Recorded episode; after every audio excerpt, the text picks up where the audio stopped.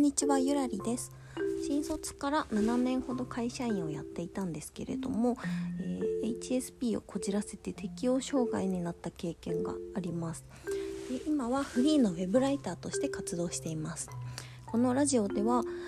私と同じような経験をした人ですとかウェブライターに興味がある人に向けて情報発信をしていきたいと思っています。それでは今回のテーマなんですけれどもウェブライターは副業として、とても始めやすいということについて話したいと思います、副業でウェブライターをやってみたいなって思っている人は結構多いと思ってまして、ま、やっぱり文章が書けるだけで始められる仕事でもあるので割とハードルは低いかなと私も思っていました。まあ、だけどいきなり仕事するのはちょっと不安だなとか、まあ、文章の書き方もあんまりよく分かってないしとかそういう理由で足踏みしてしまう人は多いと思うんですね。私もやっぱり始める前はもうクライアントが厳しかったら怖いなとか、ま、どんなこと言われるのか分かんないしなっていうふうに思ってました。まあ、なんですけれども、まあ、そういう人に向けて今回は、まあ、仕事しながらスキルを学べばいいじゃんということをお伝えしたいと思います。ウェブライターはもう本当に仕事を先に取ってしまってもいいんじゃないかなと私は思ってます。まあ、もちろんちゃんと勉強ができる人だったらやっぱり仕事受注する前に本読んだりとかセミナーに行ったりとかして勉強した方がいいです、まあ、もちろんそれは間違いないんですけど、まあ、そういうこともなんかするのが面倒くさいなって思ってたりとか足踏みしちゃってる人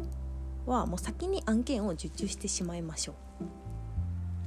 まあ、なんで案件を先に受注した方がいいかっていうと、まあ、初めての人が受ける案件はそこまであの求められてるレベルは高くないんですねクラウドソーシングのランサーズとかクラウドワークスで受注できるライティングの案件っていうのは、まあ、文字単価 0. 点何円とかから1円までが大半だと思います、ま、そういったものに関しては、ま、クライアントは基本的にあの完璧な文章とかすごく何て言うんですかね。論理だったプロの文章というものは求めてないです。なので、まあ、最悪日本語が崩壊してなければ大丈夫です、まあ、私もほとんど勉強せずにいきなり、まあ、やってみようと思って受注してみたんですけども大丈夫でした。でなんで大丈夫だったかっていうとクライアントさんがマニュアルを用意してくれていたんですね。でそれ通りに基本的にあの書いていったら大きな問題は特に起こらなかったです。であの私がやっぱりやってみたのは最初不安だったので途中まで書いて、うん、どのぐらいかな。まあ人何百字か多分最初に書いてみて、まあ、こんな感じで書いたんですけど合ってますか？方向性としてはいいですか？っていうことをクライアントさんに聞いたんですよね。まあ、そしたら「あまあいいですよこのまま書いてもらって」っていう答えをもらったので、まあ、一記事全部書き上げてから送るっていうよりは、まあ、最初にちょっと書いてみてこんな感じで書いたんですけどどうでしょうっていうのをクライアントに一度見せてみるっていうのも一つの手だと思います。で私が初めて案件受けた時は全然プレップ法とか最初に結論が来て根拠を述べて再度結論とかって全然意識してなかったんですけど全くあの大きな修正は入らず大丈夫でした。なのでちゃんとクライアントさんのマニュアルを読めてあの指示に従えて日本語がま正しく書けるっていう人だったら全然問題ないと思います。でこの内容を聞いた方は「あいやいや」みたいな勉強しないで案件受けるとかも超失礼じゃんとかなんかそのクライアントさんに学ばせてもらう姿勢ってなんかすごい失礼じゃないとかって思う人もいると思います、まあ、確かに私がクライアントだったらもう本当になんかこっちに完全に寄りかかってくるような人には発注はしたくないです正直なところ。まあ、なんですけどやっぱり案件受ける前にあどうしようどうしようって思ってる時間が長くなってしまってる場合はやっぱり一歩踏み出すことの方が大事だと思うんですね。で大事なのはやっぱりあの